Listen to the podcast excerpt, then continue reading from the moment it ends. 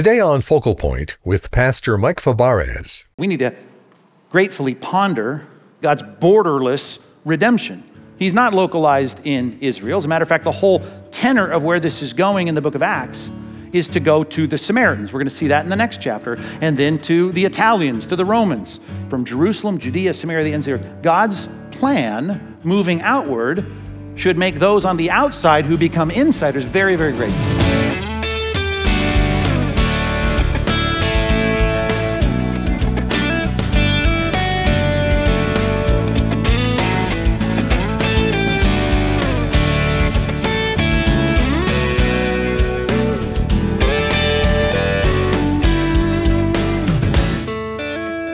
If you've been a Christian for a while, it may be difficult to remember that you used to be an outsider, someone far away from God.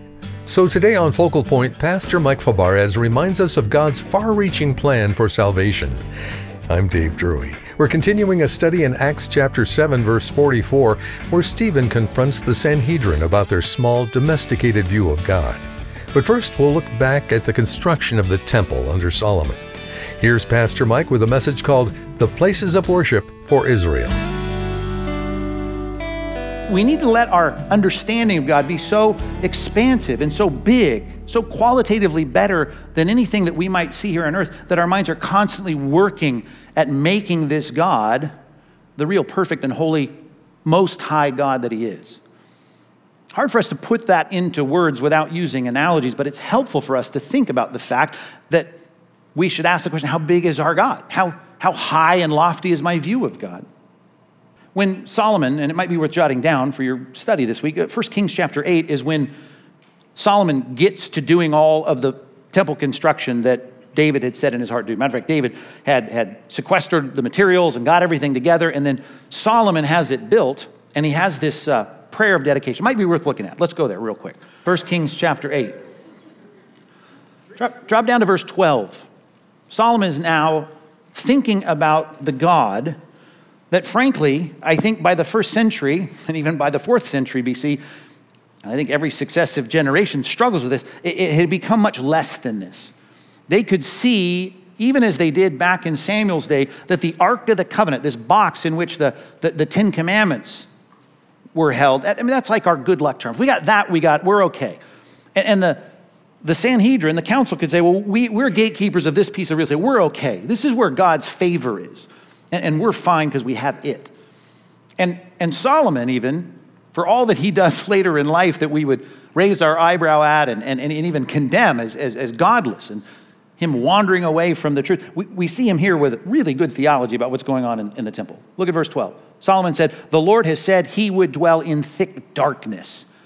But he says here, verse 13, but I indeed have I've built a, I built you an exalted house. I mean, it's the best building that Israel had ever built, a place for you to dwell in forever. Oh, so see there, he did believe in a domesticated God. No, that, that's not true. As a matter of fact, Solomon says, I stood before the altar, verse 22, in the presence of all the assembly of Israel, and he spread out his hands toward heaven, and he said, O Lord God of Israel, there is no God like you in heaven above or in earth beneath, right? There's no one like you, uh, incomparable keeping covenant. You always are faithful to your promises, showing steadfast love, faithful love. You're loyal to what you say you're going to do and to your people, to your servants who walk before you with all of their heart. And he goes on to talk about the promises that were kept to David, his father.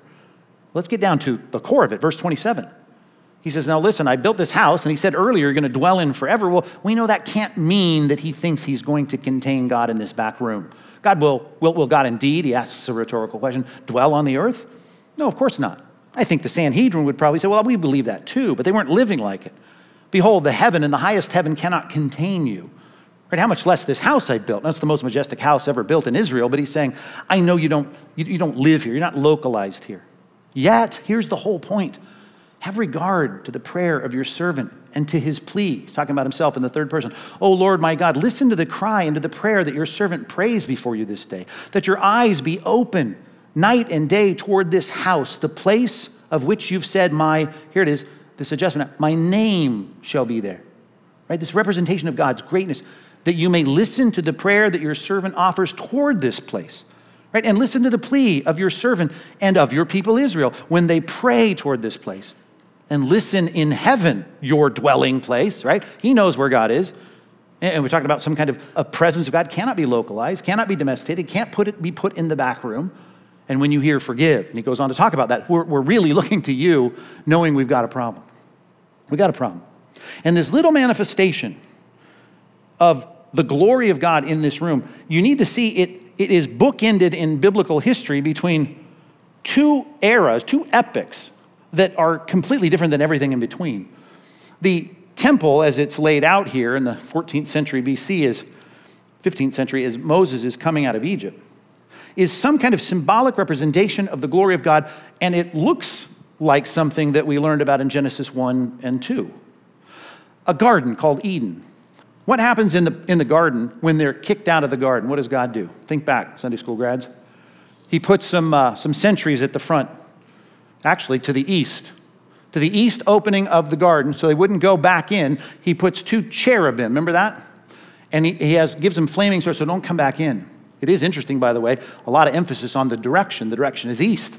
They're kicked out to the east. Well, when God gives instructions to Moses to build this temple, he says, I want the opening to be coming in from the east. And I don't want you to see any longer these angels, at least in this symbolic representation, with flaming swords keeping you out. As a matter of fact, there are cherubim. Remember the cherubim that are crafted by gold on the top of the Ark of the Covenant? They're not looking out, guarding people. As a matter of fact, you remember the descriptions, they're turned inward toward the box. It's almost like, at least, an inferred invitation, like, yeah, come, come, on in. Well, that was done with a lot of ritual and a lot of shedding of blood. And you couldn't even be in the room unless you were the high priest and only one day a year. But you had this symbolic reminder that the separations because of our sin, this darkness between Genesis 3 and Revelation 19, could be symbolically represented in this box, but it's only a reminder of this connection to a God, and we can't wait to get to a place when the dwelling place of God is among men. That's why we constantly have been saying, right, from this pulpit, it is not about the here and now, it's about the then and there. A lot of good things about the Christian life, a lot to do, a lot of mission, a lot of stuff. But the ultimate reality is when, as Paul said, we no longer see dimly through this glass, this foggy picture. But when we see him, what? You know the phrase? Face to face, right? We can't wait for that. Everything about that temple is a reminder of the fact that there's a problem. Matter of fact, there's a bunch of veils, there's a bunch of curtains, there's a bunch of things that say keep out. And yet there's this sense of reminder that God wants to draw us in. And there's a sense of the reality of connection with God that we don't have, but we have in some mediatorial way through the priesthood. But the whole point is what was lost in paradise is going to be regained in the eternal state. Even this phrase, and I think we often misunderstand it. Can go back to our, our passage in Acts chapter 7, he quotes Isaiah 66 here, and he, he gives this weird phrase about the earth is my footstool.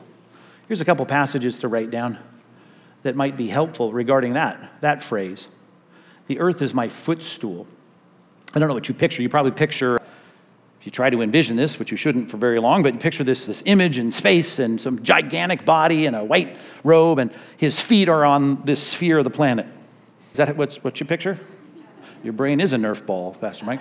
Well, listen, I just want you to not think in those general terms. The earth is my footstool. Jot these references down, three of them.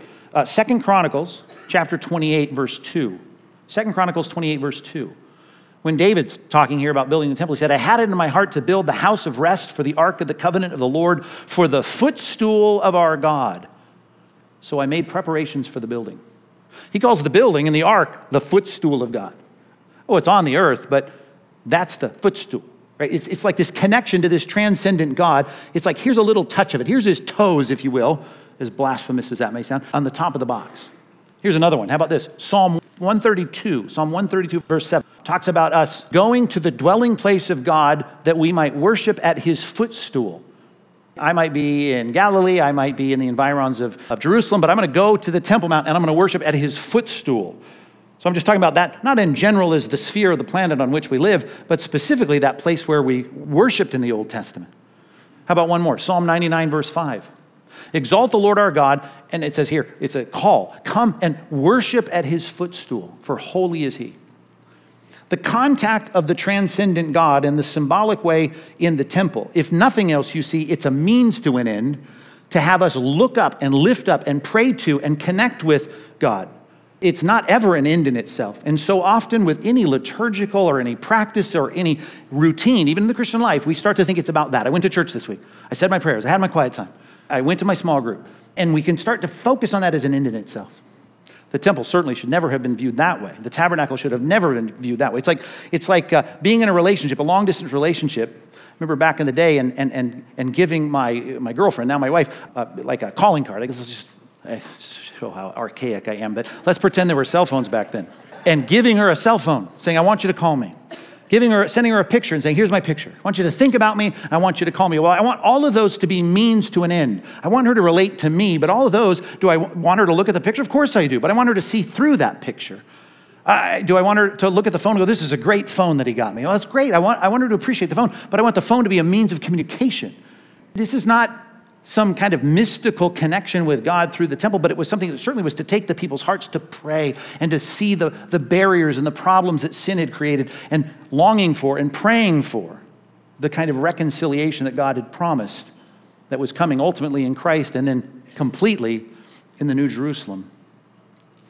So much more. We could obviously speak all day about the greatness of God's attributes, the transcendence of his majesty, the greatness of how he reflects that in his character, but I, I just want you to, to know our tendency to get back to domesticating, shrinking our view of God.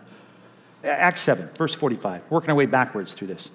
I, I don't want to overstate what's being said here, but I at least want to observe in verses 45 through 47 this portable worship center before the construction of the temple by Solomon, it was, it was mobile. And, and there was something about that being the continual emphasis and theme of Stephen's speech, right? How often have we talked about that? That Ur the Chaldeans and, and Haran and, and Egypt, and, and even when Abraham was going through as a sojourner, he didn't even own and possess a foot length of property, it said. So God is a God whose glory is showing up in Midian and in Sinai, and here they are in Jerusalem, very concerned about that piece of real estate, which they should have been, as it was rightly understood a representation, a reminder, a symbolic channel through which, a means through which I connect with the transcendent God. But we see in a passage like this that it was outside of this piece of property and it was brought in, at least to the, the place, the nation, well, Canaan, when the nations were dispossessed and Joshua brought it in and drove out those child sacrificing cultures. And so it was until the day of David. And David found favor in the sight of God and asked for a dwelling place for the God of Jacob. And it was Solomon who built the house for him. So that whole transitional, mobile, sojourning representation, not only the representation, but the actual appearance of the glory of God that we've seen throughout this speech.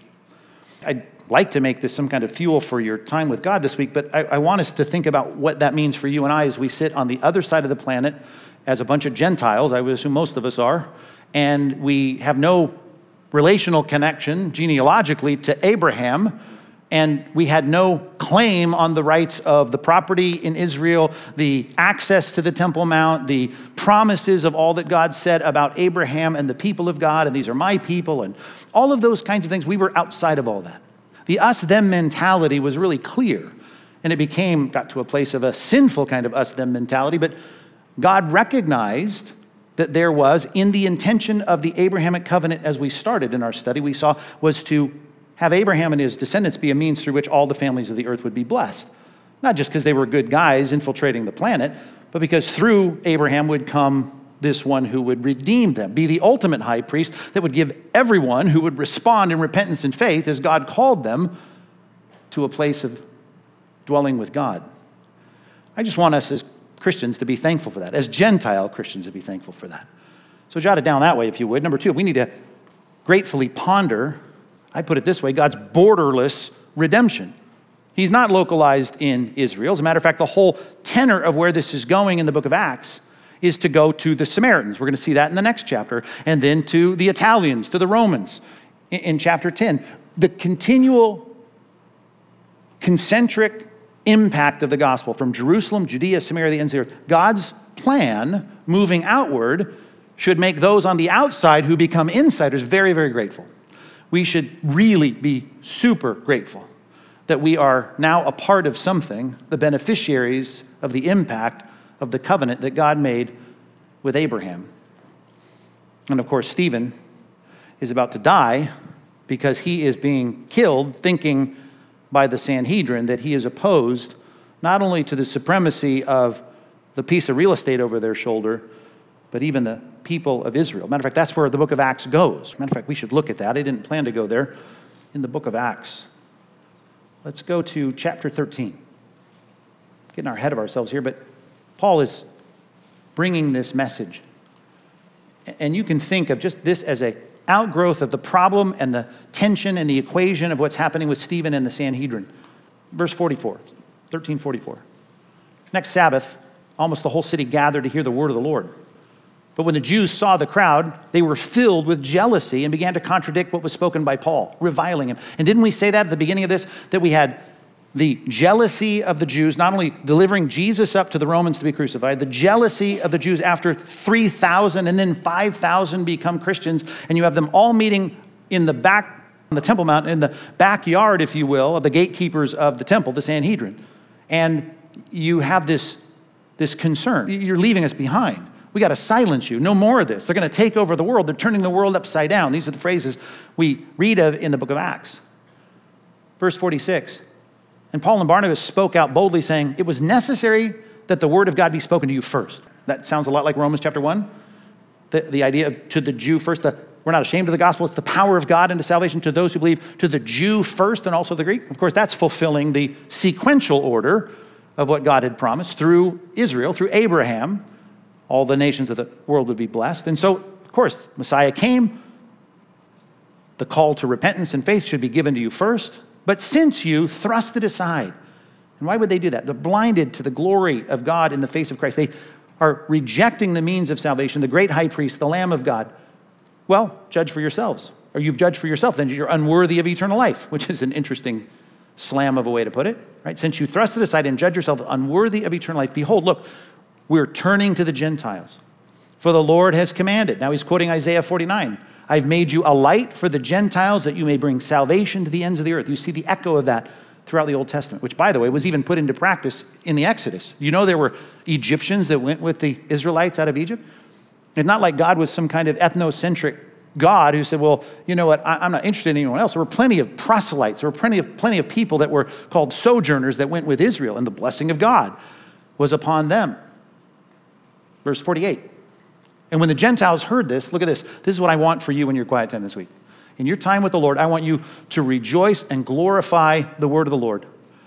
And of course, they were just being saved, new converts. As many as were appointed to eternal life believed, and the word of the Lord was spreading through the whole region. That's such a great picture of the Gentiles being so thankful. In Ephesians chapter 2, verses 12, let's start in verse 11, actually. Verses 11, let's just go to the end of the chapter. Ephesians chapter 2.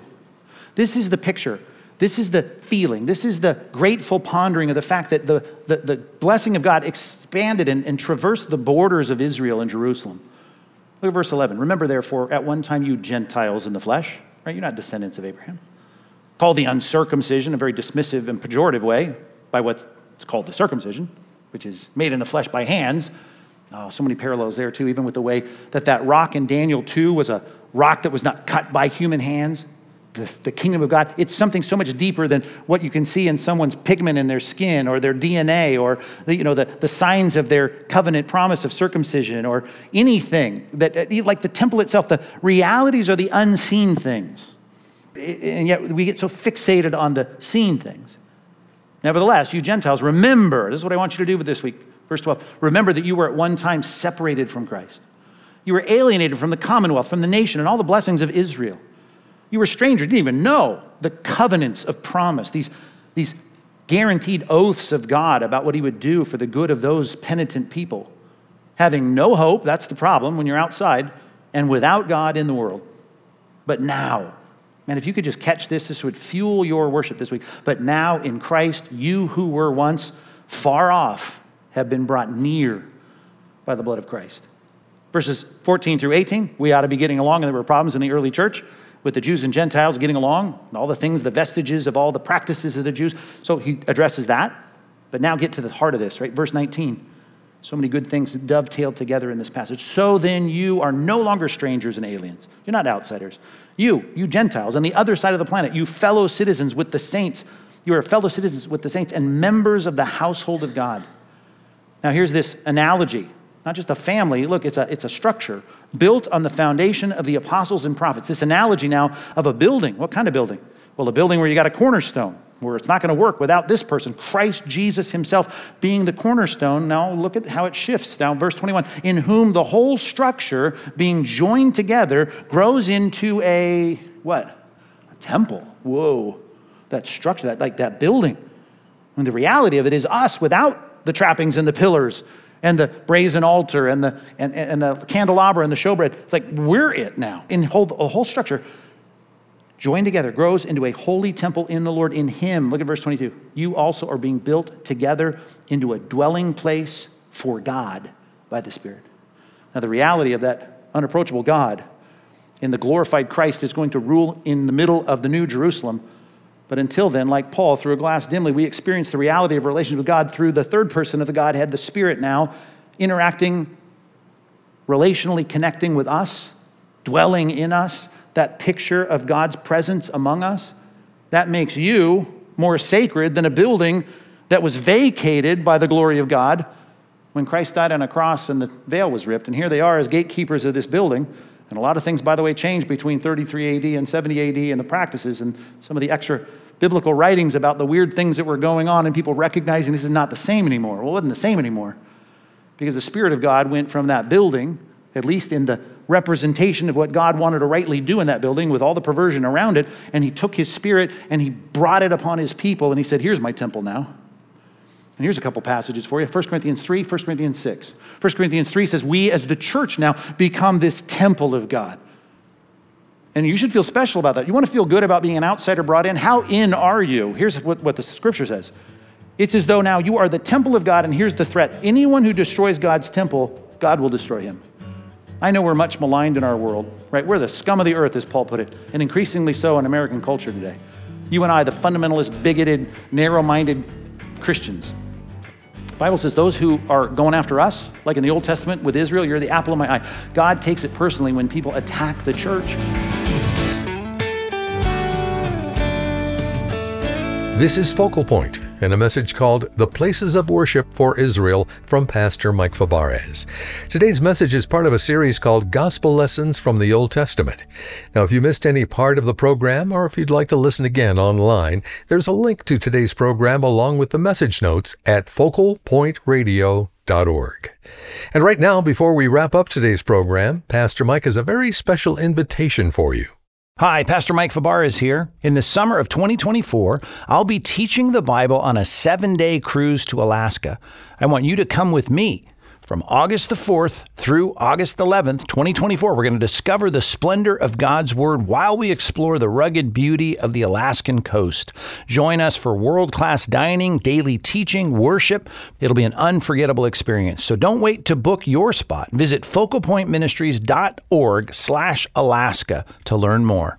Yeah, it's sure to be an unforgettable time with Pastor Mike, so make your plans to join us for an Alaskan cruise in August of 2024.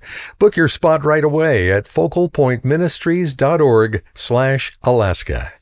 Well, we hope you've benefited from Pastor Mike's faithful Bible teaching on Focal Point. And we hope you'll agree that this kind of clear, accurate biblical teaching is exactly what we need more of in today's mixed up culture. But to keep the Focal Point ministry going strong, we need your help. Please make a generous donation when you call 888 320 5885 or when you go online to focalpointradio.org. And to show our appreciation, we'll send you a helpful book titled The Most Misused Stories in the Bible by Eric Bargerhoff.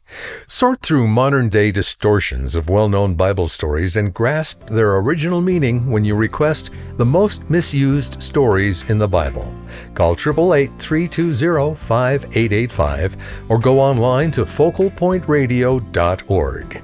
Again, that's focalpointradio.org. Or if you prefer, send your donation and request for the book by mail. Our address is Focal Point, Post Office Box 2850, Laguna Hills, California 92654.